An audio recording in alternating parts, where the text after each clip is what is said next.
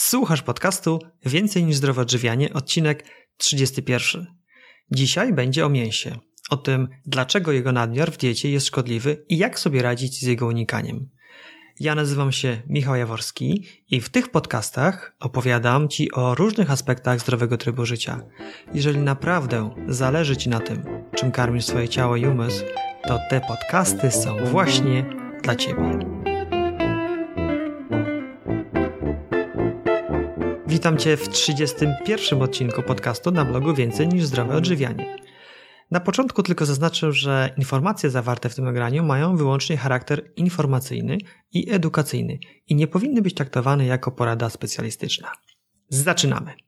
Dzisiaj opowiem Ci o jedzeniu mięsa, a właściwie o wpływie jedzenia mięsa na zdrowie i samopoczucie. Moja rodzina jada mięso dosyć regularnie, mianowicie kilka razy w miesiącu żeby być do końca szczerym, dotyczy to mnie i Tatiany, bo nasze starsze dzieci w momencie, gdy nagrywam ten odcinek, ciągle jeszcze korzystają ze stołówki szkolnej, więc mięsa jest tam więcej, a nasz najmłodszy synek niedawno skończył roczek i mięsa jeszcze w ogóle nie jadł. Jesteśmy więc umiarkowanymi zjadaczami mięsa, jednak nie zawsze tak było. Od dziecka mięso gościło na moim rodzinnym stole codziennie, ba, Jadało się nawet kilka razy dziennie. Jednak jakiś czas temu, zupełnie niedawno, bo niespełna rok temu, stopniowo zaczęliśmy ograniczać ilość spożywanego w rodzinie mięsa. Zmiana ta była efektem zdobytej wówczas wiedzy. Stali słuchacze zapewne już wiedzą, że dużo czytam, jak również rozmawiam z ludźmi, którzy dokonali pewnych pozytywnych zmian w swoim życiu. Zmian związanych z dietą i tą wiedzą się dzielę. Bazując na tej wiedzy i zachęceni pewnymi doświadczeniami z przeszłości, naszymi doświadczeniami, postanowiliśmy ograniczyć ilość spożywanego mięsa. Dzisiejszy odcinek podzieliłem na takie dwa, a właściwie trzy bloki tematyczne. Zacznę od pewnej historii, nie naszej, ale zapewniam, że będzie ciekawa. Później opowiem o tym, dlaczego spożywanie mięsa może mieć negatywne skutki na nasz organizm na końcu opowiem naszą historię. Historię naszej rodziny związaną z ograniczaniem ilości zjadanego mięsa. Będzie o naszej motywacji, o pierwszych doświadczeniach, jak również o praktyce. Co gotować w zamian dań mięsnych, co robić, aby nie pojawiały się ewentualne niedobory itd. Tak Zaczynamy. Jest rok 1950. Wyobraź sobie małego chłopca. Jest piękny letni poranek. Szósta rano. Chłopak już od piątej jest na nogach. W jego farmerskiej rodzinie wstaje się wcześnie, niemalże ze wschodem słońca. Chłopak jest już po treściwym wiejskim śniadaniu. Zjadł dwa jajka na pysznym bekonie z pieczonymi ziemniakami i popił dwoma kubkami pełno tłustego mleka z porannego udoju. Treściwy i kaloryczny posiłek, jakże potrzebny podczas ciężkich farmerskich prac, a co najważniejsze, ze świeżych produktów, Rodzina chłopca od lat tak się odżywia, korzystając z płodów ich własnej ziemi, mając świadomość tego, że białko, szczególnie zwierzęce, to najlepszy budulec dla organizmu. W tamtych czasach, przypominam, był to rok 1950, panuje przekonanie, że produkty zwierzęce są najlepszym źródłem białka. Skąd się to wzięło? Zapewne z faktu, że tylko mięso w swoim składzie zawiera wszystkie dziewięć niezbędnych egzogennych aminokwasów aminokwasów, czyli cegiełek, z których nasz organizm tworzy sobie potrzebne białka. Obecnie wiemy, że świat roślin również jest pełen produktów z dużą zawartością białka, np. szpinak, brokuł, soczewica, jednak faktycznie, aby zebrać wszystkie dziewięć niezbędnych aminokwasów, nie można jeść tylko jednego rodzaju rośliny. Wystarczy jednak spożywać różnorodne produkty roślinne, aby bez problemu dostarczyć pełną gamę składników pokarmowych, w tym białka. Jednak w roku 1950 uważano, że tylko białko zwierzęce jest w stanie wykarmić ludność. Nasz bohater, chłopiec, w przyszłości chce być weterynarzem. Chce pracować nad hodowlą zwierząt dostarczających jeszcze więcej, jak mu się wydawało, zdrowego białka. Ma nadzieję, że dzięki zwiększeniu wydajności hodowli zwierząt domowych łatwiej będzie dostarczać więcej białka krajom rozwijającym się i zlikwidować głód. Jednak w szczęśliwą młodość chłopca wkrada się tragedia. W wieku 61 lat jego tata przeżywa zawał serca, a 9 lat później umiera na rozległy wylew. Chłopak jest załamany. Był blisko zżyty ze swoim tatą i zastanawia się, jak to możliwe, że zdrowo odżywiający się człowiek, całe życie aktywny fizycznie, umiera nękany chorobami cywilizacyjnymi. Wtedy w umyśle chłopaka zostaje zasiane ziarenko, że może to, co uznaje się w zachodnich społeczeństwach za zdrowe, wcale takie nie jest. Ziarenko, które powoli zaczyna kiełkować i nadaje kierunek całej karierze zawodowej i jak się później okaże, diametralnie zmienia dietę całej jego rodziny. Tym młodym chłopcem jest Colin Campbell, obecnie profesor katedry biochemii odżywiania na Uniwersytecie Cornella. Colin Campbell całe swoje życie przeznaczył na badania wpływu białka zwierzęcego na zdrowie człowieka. Swoje obserwacje i badania rozpoczął w Afryce, gdzie został wysłany na misję, mającą na celu dostarczenie dużej ilości łatwo dostępnego białka. Okazało się, że najłatwiej je było pozyskać z orzeszków ziemnych, które tam w sposób naturalny rosły. Problem jednak był taki, że często zawierały one alfa-toksynę, toksynę wywołującą raka wątroby. Najwięcej alfa-toksyny odnalazł w maśle orzechowym. Powód okazał się prosty. Do jego produkcji używano orzechów niskiej jakości, często nadpsutych. Masło orzechowe było stosunkowo tanie i najchętniej jadały go dzieci, niezależnie od majętności ich rodziców. Dzieci biedne i bogate tak samo lubiły i zjadały, zajadały się masłem orzechowym. Jednak najciekawsze było to, że nowotwór wątroby zdecydowanie częściej pojawiał się u dzieci zamożnych rodzin. Dlaczego? Czym dieta dzieci zamożnych rodziców różniła się od diety tych uboższych? Majętne rodziny mogły pozwolić sobie na jadanie mięsa, które było towarem luksusowym. Być może mięso działało jak katalizator dla alfa-toksyny zawartej w maśle orzechowym.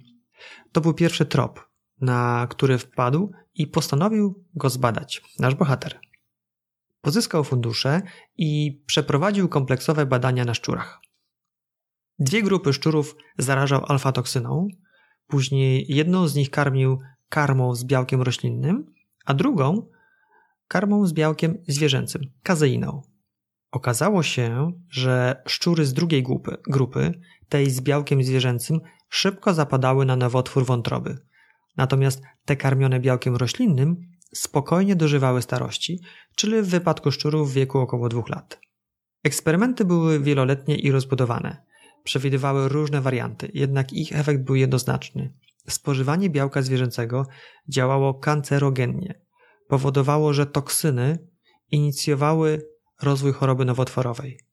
Natomiast dieta z białkiem roślinnym nie dość, że nie powodowała rozwoju nowotworu, to zaaplikowana na chorych osobnikach często powodowała cofanie się choroby.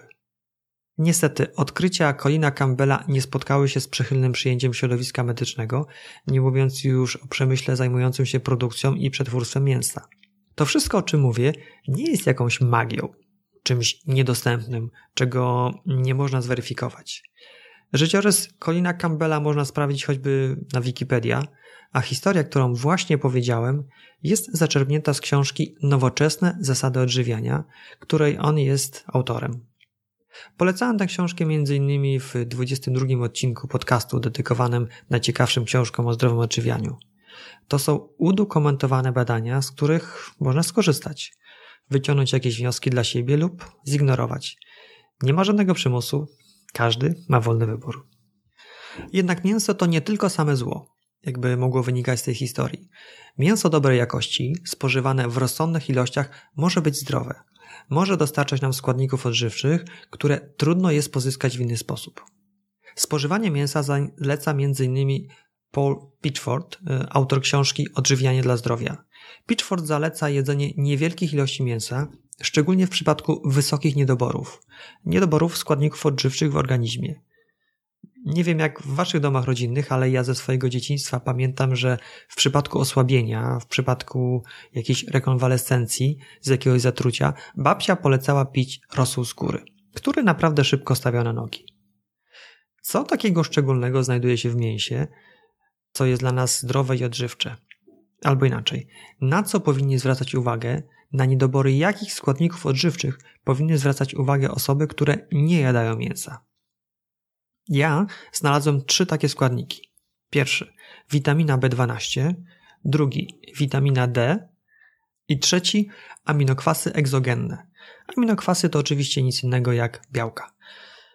Ja uważam, że kluczowy jest pierwszy składnik, witamina B12 i na nią w sposób szczególny powinno zwracać się uwagę w przypadku niejadania mięsa.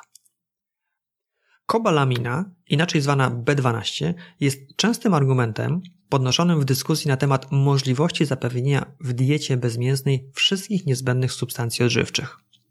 Jako jedyna z witamin nie jest wytwarzana przez rośliny zielonolistne, ale przez mikroorganizmy, grzyby i algi. Zwierzęta zjadają je razem z niemytym pożywieniem i w ten sposób witamina B12 trafia do ich tkanek, z których może być pozyskiwana przez ludzi. Jednak należy pamiętać, że witamina B12, jako że jest rozpuszczalna w tłuszczach, może być gromadzona przez organizm człowieka, gromadzona i w przypadku jej, jej braku wykorzystywana z rezerw. Dotarłem do informacji, że przy regularnym spożywaniu produktów zawierających B12 w przeciętnym organizmie znajdują się zapasy witaminy B12 na okres około 2 lat. Dwa lata to naprawdę szmat czasu. Co to oznacza? To z jednej strony doskonała wiadomość. Oznacza, że przez dwa lata możemy nie spożywać mięsa, no, no może dla bezpieczeństwa jeden rok i nie martwić się o zapasy B12. Z drugiej jednak strony łatwo o uśpienie czujności. Ktoś na przykład przechodzi na wegetarianizm, czuje się lepiej i lepiej, a po roku lub po dwóch mogą się pojawić niedobory. Dlatego osoby niejadające mięsa powinny zadbać o regularne spożywanie innych pokarmów zawierających witaminę B12. Najczęściej są to produkty fortyfikowane, czyli wzbogacane o witaminę B12, na przykład suche płatki drożdżowe. No dobrze, zakładając, że chcę ograniczyć mięso, to ile minimalnie muszę go zjeść, aby regularnie uzupełniać poziom witaminy B12. Wystarczy jadać mięso 2, no dla bezpieczeństwa 4 razy w miesiącu, każdorazowo zjadając porcję mięsa wielkości talii kart. Przy takim spożywaniu mięsa 2 do 4 razy w miesiącu jedna porcja to talia kart. W większości przypadków nie powinniśmy mieć niedoboru witaminy B12. Oczywiście mam tu na myśli osoby zdrowe, nie mające żadnych niedoborów i nietolerancji pokarmowych. Drugim składnikiem odżywczym, którego źródłem jest mięso, jest witamina D. Znajduje się m.in. w mięsie ryb morskich, wątrobie wołowej i żółtkach jajek. Ta witamina w przeciwieństwie do witaminy B12 jest rozpuszczalna w wodzie, co oznacza, że organizm nie potrafi jej skutecznie, a przynajmniej tak dobrze jak ma to miejsce w przypadku B12, magazynować. W okresie wiosennym, letnim i wczesnojesiennym nie ma jednak powodu do zmartwień. Najskuteczniejszym sposobem na zapewnienie stałego dopływu witaminy D są kąpiele słoneczne. Wystarczy 20 minut dziennej ekspozycji na słońce, aby pod skórą wytworzyła się odpowiednia ilość witaminy D. Problem z niedoborem witaminy D pojawia się zimą. Okazuje się, że ponad 80% ludzi w okresie od listopada do kwietnia ma niedobory witaminy D, niezależnie od tego, czy spożywają mięso, czy nie. Dlatego w tych okresach, przypominam, od listopada do kwietnia każdy człowiek powinien dostarczać witaminy D w formie suplementu, niezależnie od tego, czy jada mięso, czy też nie. Wybierając suplement witaminy D, należy zwrócić na rodzaj witaminy w nim zawarty. Najczęściej spotyka się witaminę D3. Rzadziej jest to witamina D2. Witamina D3 jest lepiej przyswajalna przez organizm człowieka, dlatego więc lepiej wybrać suplement zawierający właśnie witaminę D3. Trzeci składnik odżywczy zawarty w mięsie, o którym mówiłem, to aminokwasy egzogenne. Aminokwasy to cegiełki, z których organizm buduje białka. Egzogenne oznacza, że organizm nie może syntetyzować ich samodzielnie, więc muszą być dostarczane z pożywieniem. Jest ich osiem i okazuje się, że wszystkie osiem w komplecie występują głównie w mięsie. Mówię głównie, bo są rośliny, które mają również komplet tych ośmiu aminokwasów, jednak ich poziom jest bardzo zróżnicowany. Jednak to, co jest najważniejsze, to że odżywiając się tylko białkiem roślinnym, zdecydowanie można dostarczyć wszystkie niezbędne egzogenne aminokwasy jednak wymaga to zróżnicowanej diety. Wymaga to jadania różnych roślin, co w przypadku typowej diety roślinnej ludzi, którzy lubią jeść różnego rodzaju surówki lub lekko gotowane, najlepiej na parze warzywa, nie jest żadnym problemem.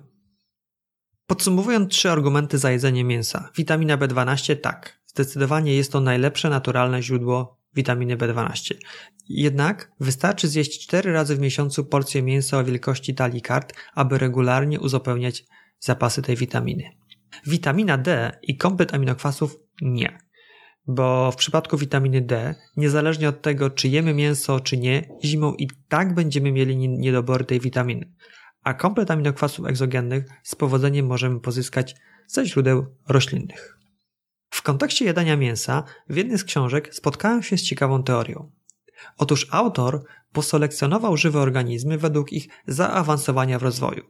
Na jednym końcu skali były najbardziej prymitywne bakterie, drobnoustroje i takie tam, a na drugim te najbardziej zaawansowane, czyli ssaki.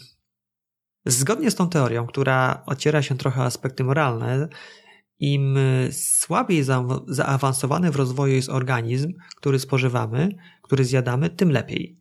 Lepiej w sensie zdrowotnym, jak również w sensie moralnym. Może podam przykład. Bakterie kwasu mlekowego to też są jakieś stworzenia. Produkują dla nas jogurt, produkują dla nas kiszoną kapustę, kiszone ogórki. Zjadamy je spożywając te pokarmy. Nie spotkałem się z żadnymi informacjami, jakoby spożywanie bakterii kwasu mlekowego było w jakimkolwiek sposób szkodliwe. Wręcz przeciwnie. Przesuwając się na tej skali zaawansowania troszeczkę dalej, mamy na przykład owoce morza, krewetki, małże, ostrygi. Zakładając, że dorastały w czystych wodach, bez dodatku rtęci i innych zanieczyszczeń, też są uważane za zdrowe. Mówi się, że mają dużo składników odżywczych, bo mają. Dalej na tej skali będą ryby i już wychodząc ze środowiska wodnego drób, czyli mięso białe. Na samym końcu, na przeciwnym biegunie tej skali będą ssaki, czyli wołowina i wieprzowina. Ze zjadania tych ostatnich ludzie najczęściej rezygnują w pierwszej kolejności. Z jednej strony pojawiają się argumenty moralne, bo że to istoty o dość mocno rozwiniętej inteligencji. Z drugiej strony dochodzą dowody, że mięso ssaków faktycznie może nam szkodzić. O co konkretnie chodzi? Otóż w mięsie ssaków znajduje się kwas sialowy. Jest to wielocukr. Konkretnie chodzi o molekułę NEU5GC. NEU5GC. Molekułę tę wykrywa się w ludzkich komórkach zdegradowanych nowotworowo. Organizm ludzki nie jest w stanie samodzielnie jej wytwarzać. Musi więc pozyskiwać ją z zewnątrz. A jak już ją pozyska, przypominam, z mięsa ssaków, to upraszczając, karmi nią komórki nowotworowe. Ponadto kwas sialowy, regularnie dostarczany z mięsem ssaków do organizmu, doprowadza do przewlekłych stanów zapalnych, które są częstą przyczyną chorób no, cywilizacyjnych. Dlatego mięso ssaków wydaje się najmniej odpowiednie, wydaje się wręcz być najbardziej szkodliwe. Nie wiem jak tobie, ale mi ta teoria o uzależnieniu zdrowotności lub szkodliwości danego rodzaju mięsa od poziomu zaawansowania, poziomu rozwinięcia danego organizmu jakoś układa się w całość. Po prostu ona do mnie przemawia. Odkąd sobie to uświadomiłem, coraz częściej wybieram ryby lub białe mięso, a zdecydowanie rzadziej sięgam po mięsa z ssaków. Często można spotkać się z argumentacją, najczęściej z ust mięsożerców, że kiedyś ludzie jadali dużo mięsa, w sumie nawet zupełnie niedawno, na przykład 100 lat temu i nie cierpieli na choroby cywilizacyjne. Tak, to prawda, jednak trzeba wziąć pod uwagę dwa aspekty. Pierwszy. Kiedyś, 100 a nawet jeszcze 20 lat temu, mięso było zupełnie innej jakości. Temat ten jeszcze za chwilę rozwinę, jednak z tym, że nie było ono nafaszerowane chemią, czyli zdrowsze zgodzi się chyba każdy. Drugi aspekt jest taki, że kiedyś, weźmy nawet te 20 lat temu, owoce i warzywa również były innej jakości. Miały więcej składników odżywczych, bo gleby były żyźniejsze, przez co dostarczały więcej witamin, więcej przeciwutleniaczy.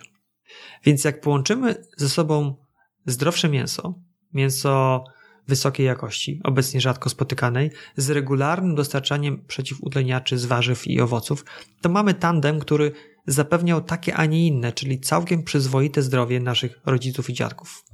Obecnie wygląda to zupełnie inaczej. No bo jak powstaje, albo lepiej, jak jest produkowane mięso najczęściej spotykane w handlu? Wiadomo, ma być dużo i ma być tanio. Dużo i tanio. Podam prosty przykład. Mój tata hodował trzodę chlewną, było to 20 lat temu. Tata bardzo się cieszył, jeżeli tucznik dorósł mu do wagi ubojowej, to jest 110-120 kg w 9 miesięcy. Obecnie tuczniki taką samą wagę uzyskują w 6, a nawet 5 miesięcy. To jest prawie dwa razy szybciej. Takie przyspieszenie uzyskuje się stosując wysoko odżywcze karmy, wspomagane hormonami wzrostu i antybiotykami, aby szczególnie w hodowli przemysłowej zapobiegać ewentualnym chorobom, bo choroby to straty, na które hodowcy na wysoce konkurencyjnym rynku nie mogą sobie pozwolić. Oczywiście, zgodnie z prawem, antybiotyki można podawać tylko wtedy, gdy zwierzę jest faktycznie chore, ale bądźmy realistami. Kto tego pilnuje? Kto codziennie chodzi i sprawdza, czy przypadkiem świnka nie zaczyna chorować? Znacznie prościej jest podać lekarstwo zapobiegawcze. Co to powoduje? Co się dzieje, gdy spożywamy takie mięso? Antybiotyki zawarte w mięsie powodują antybiotykoodporność, czyli sytuację, w której nasz organizm, bakterie w nim się znajdujące, stają się odporne na antybiotyki. Powszechnie dostępne bakterie stają się odporne na coraz szersze spektrum antybiotyków i okazuje się, że faktycznie jak się rozchorujemy i potrzebujemy zażyć antybiotyk, to żaden z nich na nas nie działa. Z kolei hormony spożywane z mięsem powodują, że ludzie między innymi szybciej dorastają, bo to są, przypominam, hormony wzrostu. Na nas też działają. To jest szczególnie widoczne u dziewczynek, które obecnie szybciej, kilka lat wcześniej niż to było kiedyś, dojrzewają. To jest szczególnie zauważalne w zachodnich cywilizacjach. Cywilizacjach, których dieta bazuje w przeważającej części na wysoce przetworzonych produktach, w tym przemysłowo produkowanym mięsie.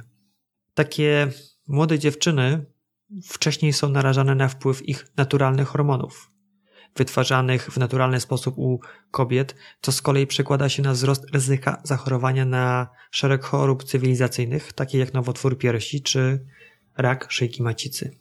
Nie będę teraz tego tematu zgłębiał, bo tu można by nagrać o tym cały odcinek podcastu. Chodzi mi tylko o zasygnalizowanie, że antybiotyki i hormony spożywane z mięsem, z mięsem produkowanym masowo, produkowanym przemysłowo na fermach mogą mieć długofalowe i poważne skutki dla naszego zdrowia, szczególnie dla zdrowia dzieci. A dlaczego akurat dzieci?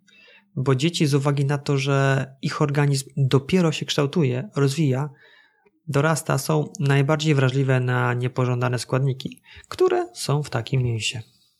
Takim dobrym przykładem tego, jak zmienia się jakość mięsa na przestrzeni ostatnich kilkunastu lat, jest historia opowiedziana mi przez Tatianę, moją żonę. Gdy była nastolatką, mama uczyła ją gotować rosół.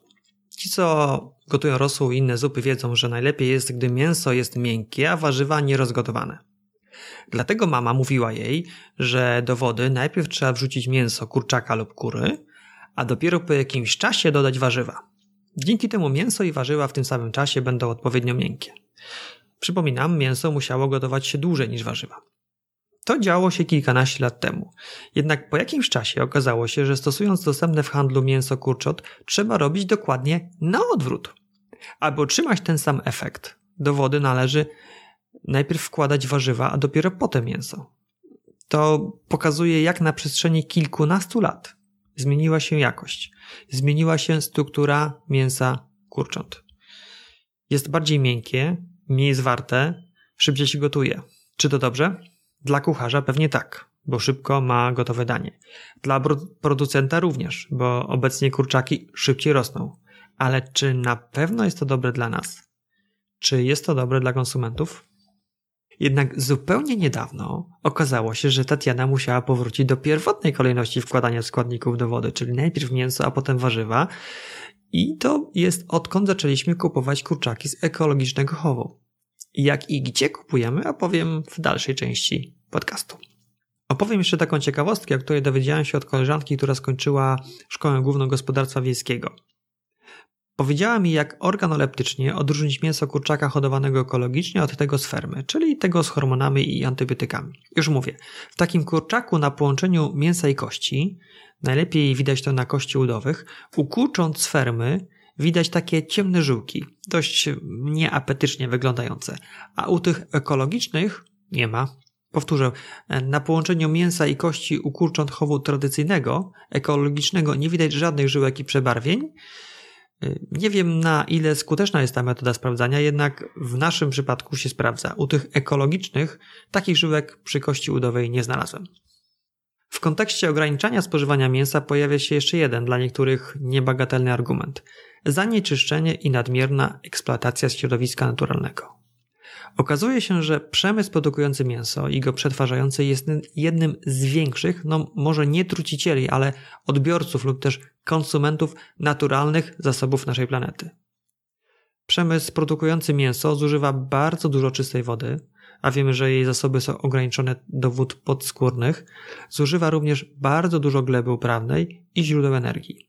No bo żeby wykarmić zwierzęta hodowlane, potrzebna jest karma, która musi gdzieś wyrosnąć. Żeby potem to mięso przerobić, potrzebne są ogromne ilości energii i innych surowców naturalnych, aby potem to zapakować w zgrabne i kolorowe paczki i puszki. Z punktu widzenia zasady zachowania energii, od razu mówię, że jest to pewne uproszczenie, karmienie roślinami jest dużo bardziej efektywne. Skracamy w ten sposób drogę od wyprodukowania do spożycia. Jest mniej etapów pośrednich, czyli czysta oszczędność. Możesz teraz sobie pomyśleć, no tak, drogi Michale, opowiadasz mi tu o ograniczaniu ilości zjadanego mięsa i mówisz, że to będzie z korzyścią dla mojego zdrowia. A co z dietami wysokobiałkowymi, opartymi na mięsie? Na przykład dieta Atkinsa, Kwaśniewskiego, Dukana, dieta paleo. Wiele ludzi przechodzi na te diety, zrzuca zbędne kilogramy i czuje się świetnie. Gdzie tu logika? Powiem tak.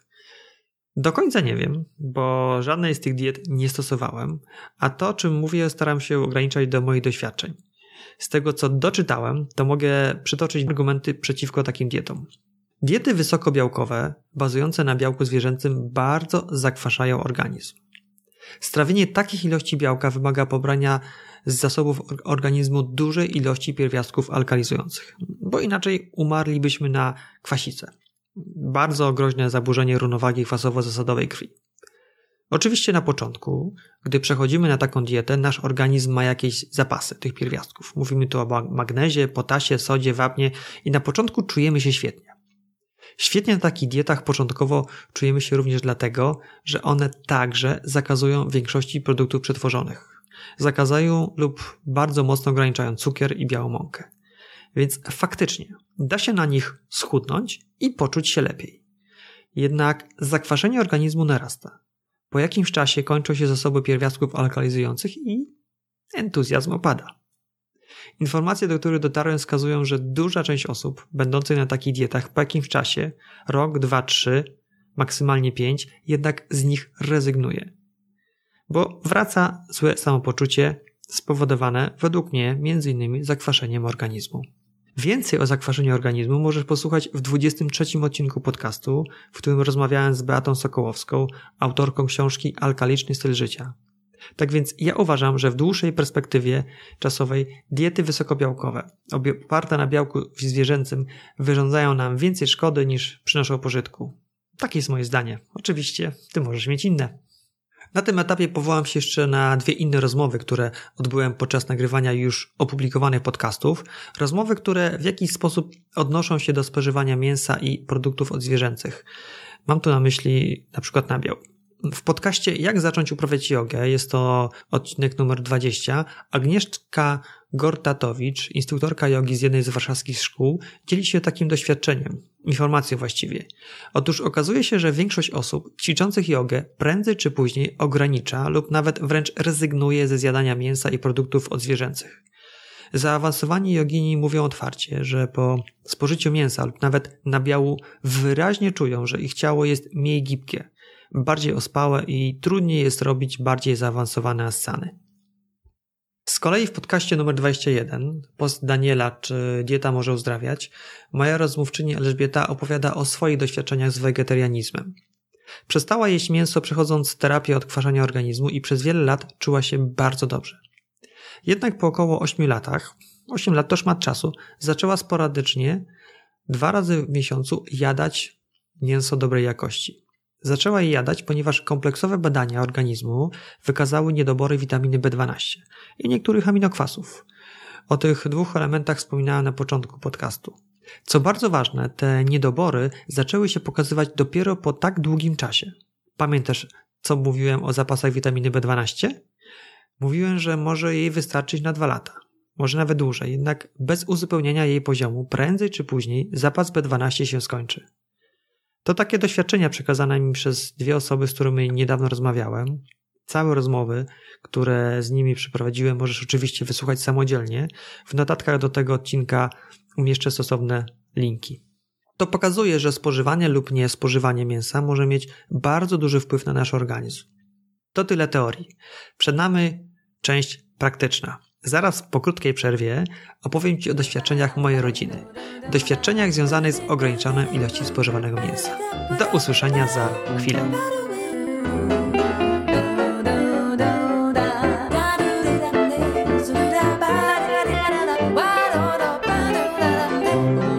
Witam Cię ponownie. Teraz przejdę do trzeciej części tego nagrania, w której opowiem o naszej przygodzie, przygodzie mojej rodziny ze stopniowym zmniejszaniem ilości spożywanego mięsa. Myślę, że pierwsza lampka, sygnał, że może istnieć smaczne i zdrowe jedzenie bez mięsa, zapaliła nam się jakieś 8 lat temu, gdy byliśmy na trzytygodniowej wycieczce w Indiach. To był taki wypad samodzielnie organizowany. Byliśmy tylko we dwójkę, Tatiana i ja.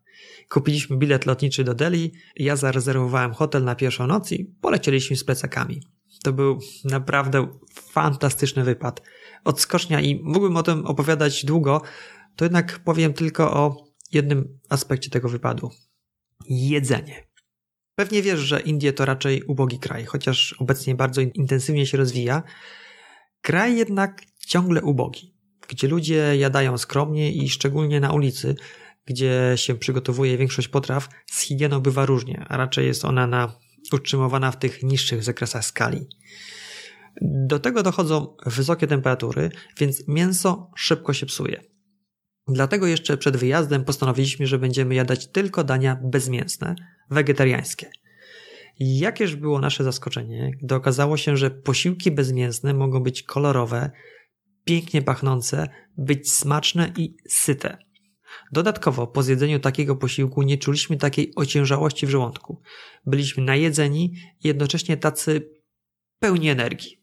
Już po powrocie z Indii chodziliśmy czasem w Warszawie do indyjskich restauracji, ciągle jadając posiłki bezmięsne i ciągle z tym samym uczuciem, wręcz zachwytem z nich wychodziliśmy.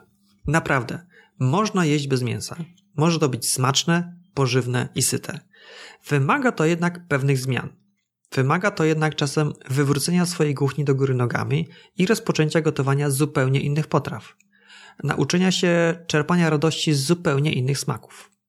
Nie każdy jest gotów na taką kulinarną rewolucję. Nie każdy jest gotów z dnia na dzień przestać jeść mięso. My również nie byliśmy i ciągle jeszcze nie jesteśmy gotowi.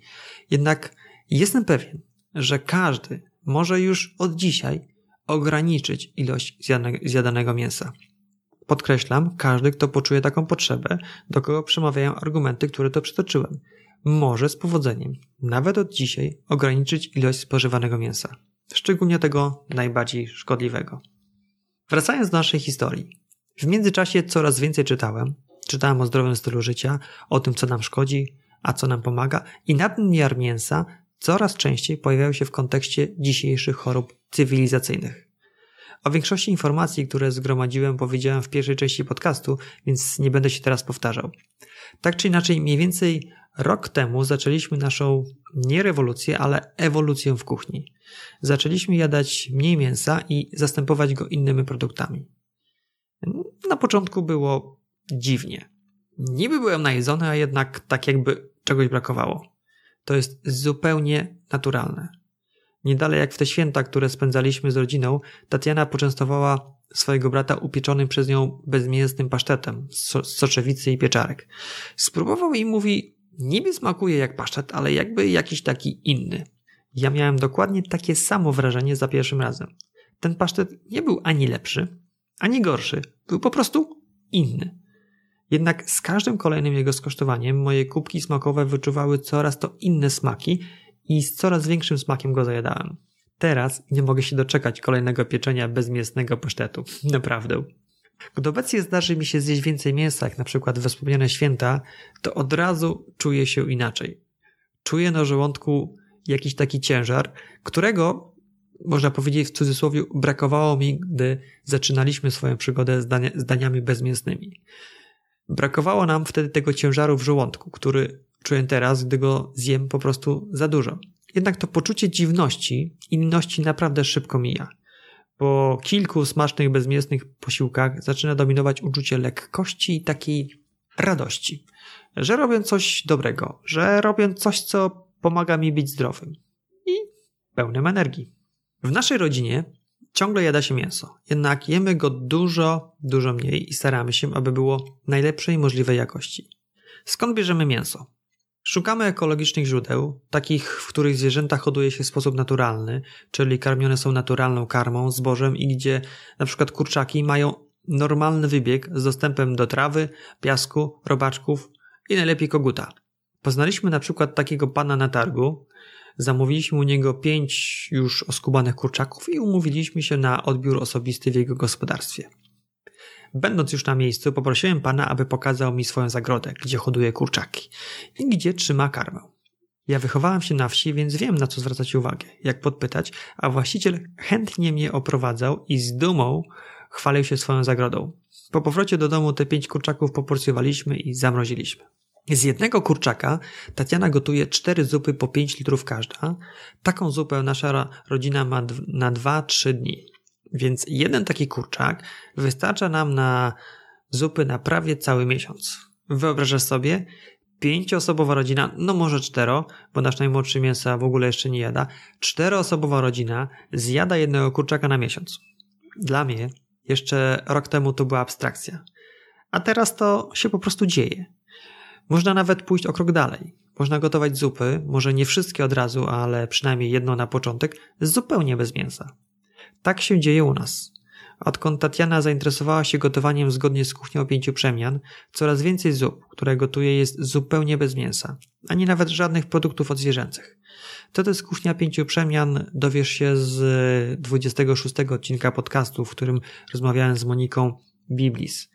W bardzo dużym skrócie jest to sposób gotowania, w którym dużą wagę przywiązuje się do kolejności wkładania składników do garnka, np. do zupy, oraz do zapewnienia, aby w każdej potrawie było, były wszystkie, było wszystkie pięć smaków. Od pięciu żywiołów, które rządzą światem. Dodatkowo, przygotowując posiłki zgodnie z kuchnią pięciu przemian, używamy dużej ilości ziół, np. kocieradka, które nadają potrawie, pomimo tego, że nie ma w niej mięsa, wyjątkowy i bogaty smak. Także osobom, które chcą smacznie i zdrowo gotować potrawy bezmięsne, polecam przesłuchanie tego odcinka. Linka do podcastu o kuchni pięciu przemian i przepis na przykładową bezmięsną zupę załączę do notatek do tego odcinka podcastu. Wracając do naszego ekologicznego kurczaka. Ktoś może powiedzieć, że taki kurczak jest droższy niż broiler z fermy. Faktycznie. My płacimy za takiego kurczaka, o ile dobrze pamiętam, 25 zł za jednego, czyli średnio dwa razy więcej niż taki tani kurczak z marketu. Ale wiesz, co jest najlepsze? To, że dzięki zmniejszeniu ilości zjadanego mięsa możemy bez najmniejszych wyrzutów sumienia pozwolić sobie, powiedzmy, na przepłacanie. Płacenie więcej niż za podobnie wyglądający produkt płacilibyśmy w markecie. Oczywiście słowo przepłacanie jest mocnym nadużyciem. Chodzi o to, że możemy śmiało kupić droższe, lepszej jakości mięso, bo go po prostu dużo mniej spożywamy. Tak więc nasze ograniczenie spożywania mięsa zaczęliśmy od kupowania mięsa lepszej jakości i zjadania go po prostu mniej. Jednak coś w zamian tego mięsa trzeba jeść. W naszej kuchni w formie jego zamienników doskonale sprawdzają się pieczarki i bakłażany. Pieczarki zasługują na szczególną pochwałę, bo oprócz tego, że są smaczne, to w znakomity sposób zwiększają naturalną odporność organizmu. Powodują, że mniej chorujemy. Pisałem o tym więcej w artykule, jak wzmocnić odporność organizmu. Tatiana, wykorzystując pieczarki i soczewice, piecze pyszne pasztety bezmięsne. Naprawdę pycha. Z bakłażana można wyczarować wiele pysznych sałatek, albo może on być podstawą, takim substytutem mięsa w sosie spaghetti. Co więcej, ciecierzyca. Można z niej przygotować przepyszną pastę. Humus albo coś jak kotlety mielone, czyli falafel. Co dalej? Mm, w końcu przekonałem się do zupy rybnej. Nigdy nie lubiłem gotowanej ryby, jednak zupa z dorsza, którą Tatiana przyrządza z dodatkiem mleka kokosowego. Pychota. Możliwości jest naprawdę ogrom. Linki do przepisów na potrawy, o których wspomniałem, zamieszczę w notatkach do tego podcastu. Więcej sprawdzonych potraw bezmięsnych lub z małą ilością mięsa znajdziesz na naszym blogu w części przepisy. Jednak jak to w życiu, nie zawsze jest z górki. E, swoją drogą przypomniało mi się takie motywujące powiedzenie. Nie narzekaj, że masz podgórkę, skoro zdecydowałeś się iść na szczyt. Bardzo mi się ono podoba i w trudniejszych chwilach, bo każdy takie miewa, nawet ja przywołuję je sobie myślami. Nie narzekaj, że masz podgórkę, skoro zdecydowałeś się iść na szczyt. Dlaczego? My tu z Tatianą zdrowo gotujemy, a nasze dzieci kręcą nosem. Zadając nawet czasem pytanie, kiedy będzie normalny obiad? Oczywiście u nas też takie pytania padają. Nasze starsze dzieci mają obecnie 11 i 13 lat i już mają swoje zdanie. Zdecydowane zdanie. I preferencje kulinarne oczywiście również. Co w takich sytuacjach robić? Co my robimy w takich sytuacjach? Nie poddawać się, negocjować, próbować. Pamiętaj, że idziesz na szczyt. Nie wiem, czy wiesz, ale zarówno dziecko, jak i dorosły, a pewnie szczególnie dziecko, danego smaku musi spróbować kilka razy, aby mu posmakowało. Czym bardziej wyszukany, odmienny od tego, co znamy, smak, tym dłużej trzeba go doświadczać, aby go polubić. My tak robimy z naszymi dziećmi. Mówimy, rozumiem, że teraz ci nie smakuje, możesz zjeść coś innego, ale teraz zjedz jedną łyżkę tej nowej potrawy. To nie jest trucizna. W większości przypadków to działa i po jakimś czasie zwykle przynosi efekty.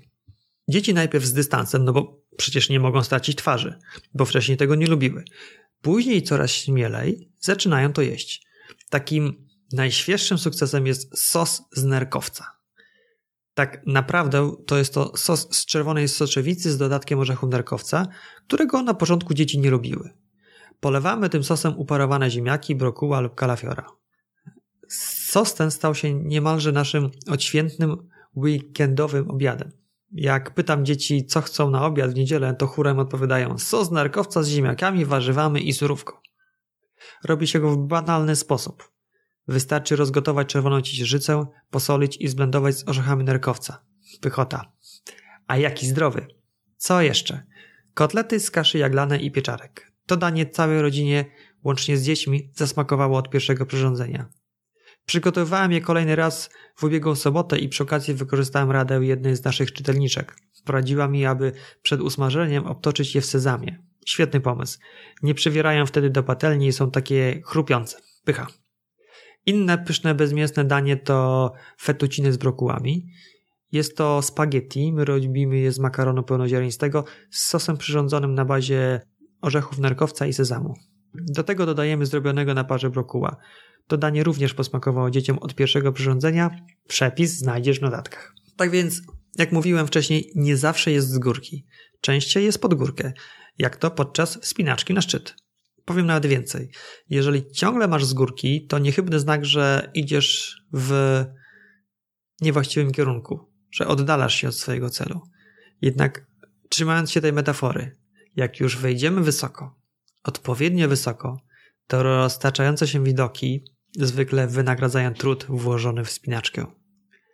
Widoki, które zaczynamy dostrzegać, motywują do zwiększonego wysiłku, aby osiągnąć wymarzony cel. Dobre samopoczucie, pełnię energii, brak chorób i wiele, wiele innych dobrych rzeczy, które prędzej czy później nas spotykają, gdy zadbamy o swoje ciało, gdy zadbamy o to, czym karmimy siebie i swoje rodziny. Nie inaczej jest w przypadku moim, w przypadku mojej rodziny. Odkąd zaczęliśmy zwracać uwagę na to, co jemy, ale tak naprawdę, unikając przetworzonego jedzenia, zmniejszając ilość zjadanego mięsa, skupiając się na jedzeniu dużej ilości świeżych warzyw i owoców, wszyscy czujemy się lepiej. Dzieci stały się spokojniejsze, łatwiej jest im się skupić na nauce. Ja, chociaż przez ponad połowę swojego życia miałem nadwagę, teraz bez ograniczania się utrzymuję odpowiednią wagę ciała. Wszyscy zdecydowanie rzadziej chorujemy. To wspaniałe uczucie nie pamiętać, kiedy ostatnio było się w aptece. Naprawdę. A jak jest w Twoim przypadku, droga słuchaczko, drogi słuchaczu? Skoro dotrwaliście aż do tej części nagrania, to pewnie temat w jakiś sposób Was intryguje. Co myślisz o jedzeniu mięsa? Czy Ty również zamierzasz je ograniczyć? Wyeliminować? W jaki sposób? Czy może wręcz przeciwnie, jesteś zdecydowanym zwolennikiem jego jedzenia i nic nie będziesz zmieniać? Napisz mi proszę w komentarzu lub mailem, chętnie poznam Twoje zdanie.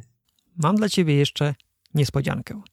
Jeżeli dopiero zaczynasz swoją przygodę ze zdrowym odżywianiem i nie bardzo wiesz od czego zacząć, to mam dla Ciebie coś specjalnego. Wspólnie z Tatianą przygotowaliśmy e-booka 6 kroków do zdrowego odżywiania. Znajdziesz w nim naszą historię, to jak zmiana nawyków żywieniowych wpłynęła na zdrowie naszej rodziny, ale to dopiero początek. Jest w nim lista produktów spożywczych, które z każdej kuchni powinny zniknąć. Dodatkowo przy każdym produkcie jest wyjaśnienie dlaczego. Do tego znajdziesz też listę produktów, które warto kupić, aby uzupełnić powstałe po sprzątaniu braki. Przy każdym ze zdrowych produktów również jest informacja dlaczego. Co zrobić, aby stać się posiadaczem tego e-booka? Wystarczy wejść na stronę www.więcejniżzdrowoodżywianie.pl ukośnik prezent, ukośnik prezent i podać maila, na który zupełnie bezpłatnie otrzymasz od nas ten prezent. To nic nie kosztuje, tego e-booka dostajesz od nas zupełnie bezpłatnie. Niech to będzie taki dobry początek Twojej drogi do zdrowego odżywiania. Wszystkie informacje, o których mówiłem, przepisy, materiały znajdziesz w notatkach znajdujących się w opisie tego odcinka pod bezpośrednim adresem www.więcejniżzdrowoodżywianie.pl ukośnik 031 pisanym bez polskich liter i bez spacji. To wszystko na dzisiaj. Do usłyszenia za dwa tygodnie. Cześć.